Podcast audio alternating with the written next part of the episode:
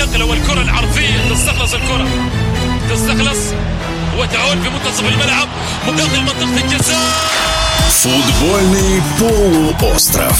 Дневник чемпионата мира по футболу. До старта главного спортивного события чемпионата мира по футболу в Катаре остаются считанные дни. Все 32 претендента на титул уже определились составом, в том числе и один из главных претендентов – пятикратный чемпион мира – сборная Бразилии. Впрочем, в каждой команде есть свои особенности, которые могут помешать ей в решающем матче. В эфире радиодвижения спортивный комментатор Алексей Дурново.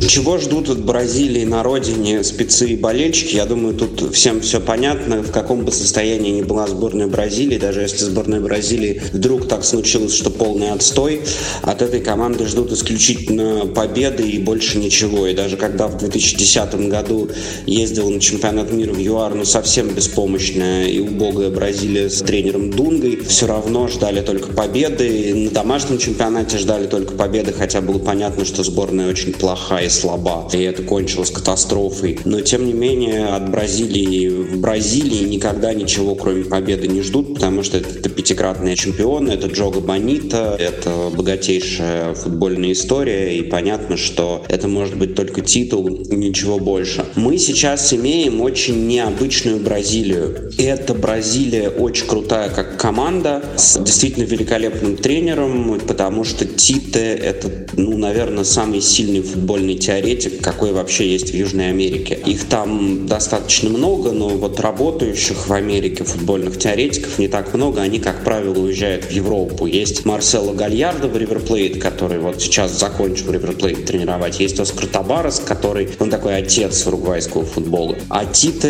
— это именно теоретик, причем с трофеями. У него был в свое время великолепный Коринтианс. Коринтианс, который выиграл последним из южноамериканских клубов клубный чемпионат мира. Это было давно, это было 10 лет назад, но тем не менее это такое довольно достаточно знаковое событие. И его позвали просто вот буквально в 16 году спасать сборную Бразилии. Бразильцы заиграли прекрасно как команда. Они без проблем прошли отбор на чемпионат мира. И на чемпионате мира в России сборной Бразилии, надо признать, очень сильно не повезло, потому что они играли гораздо лучше бельгийцев, но проиграли 1-2, потому что ну вот удача в тот день сопутствовала сборной Бельгии. После этого сборная Бразилии провела действительно великолепный Копа Америка, домашний в 2019 году и выиграл его. Это был первый за 12 лет серьезный титул, ну, Кубки Конфедерации считать бессмысленно, который воспринимался как некое возрождение победных традиций. Ну и, собственно говоря, Бразилия сейчас готова бороться за титул, но это, почему я сказал, что это необычная Бразилия? Нету настоящего футбольного волшебника, ну потому что Неймар при всех его регалиях и при том, что это человек, который может перезабивать Пеле и стать лучшим бомбардиром сборной Бразилии в истории, это все-таки не Рональдиньо, это не Роналдо, это не Ромарио, это не Сократос, это не Пеле. Это такая, в общем, уже сильно стареющая звезда, но это вот главный технарь, он главный футбольный маг, но он, надо понимать, что уже сильно уходящий на пенсию футбольный маг.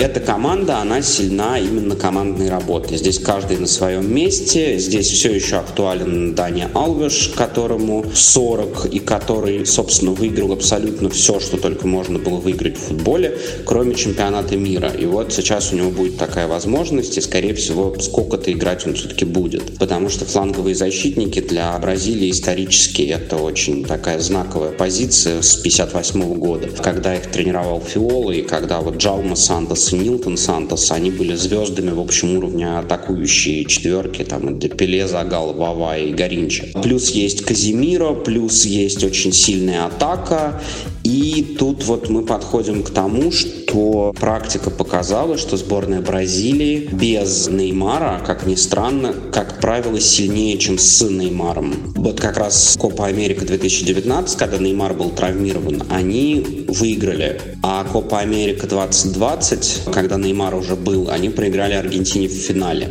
И тут есть проблема, что Неймара довольно сложно встраивать в командную игру, потому что он очень сильно берет игру на себя. Ему очень важно быть первым парнем на деревне, и он перетягивает одеяло время от времени. Тита с этим борется, и надо отдать ему должное. Тита очень хороший педагог, и он умеет как-то договариваться с футболистами, в том числе с капризными звездами типа Неймара. И Неймар вот в плане командной работы сейчас гораздо лучше, чем был 4 года назад. Но, тем не менее, проблемы есть. Однако, на мой взгляд, сборной Бразилии может помешать, как это не парадоксально, взять титул, то, что это Бразилия. Они могут привести фантастически крутую сборную и как-то очень странно проиграть команде, которой они, ну, в принципе, ничем не уступают, с которой они играют лучше, но вот хватит и проиграли. Таких примеров масса. Вот, собственно, так было на последнем чемпионате мира.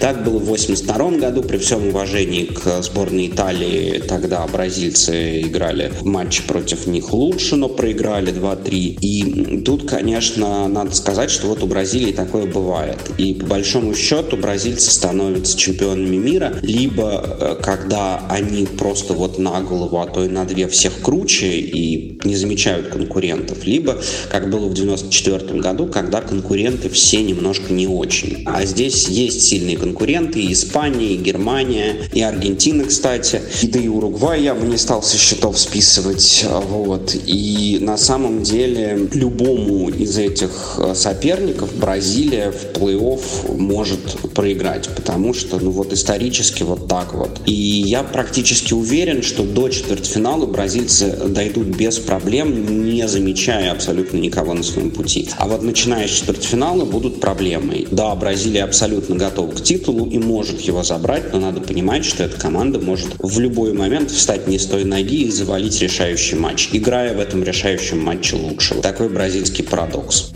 В эфире радиодвижения был спортивный комментатор Алексей Дурново. Футбольный полуостров. Дневник чемпионата мира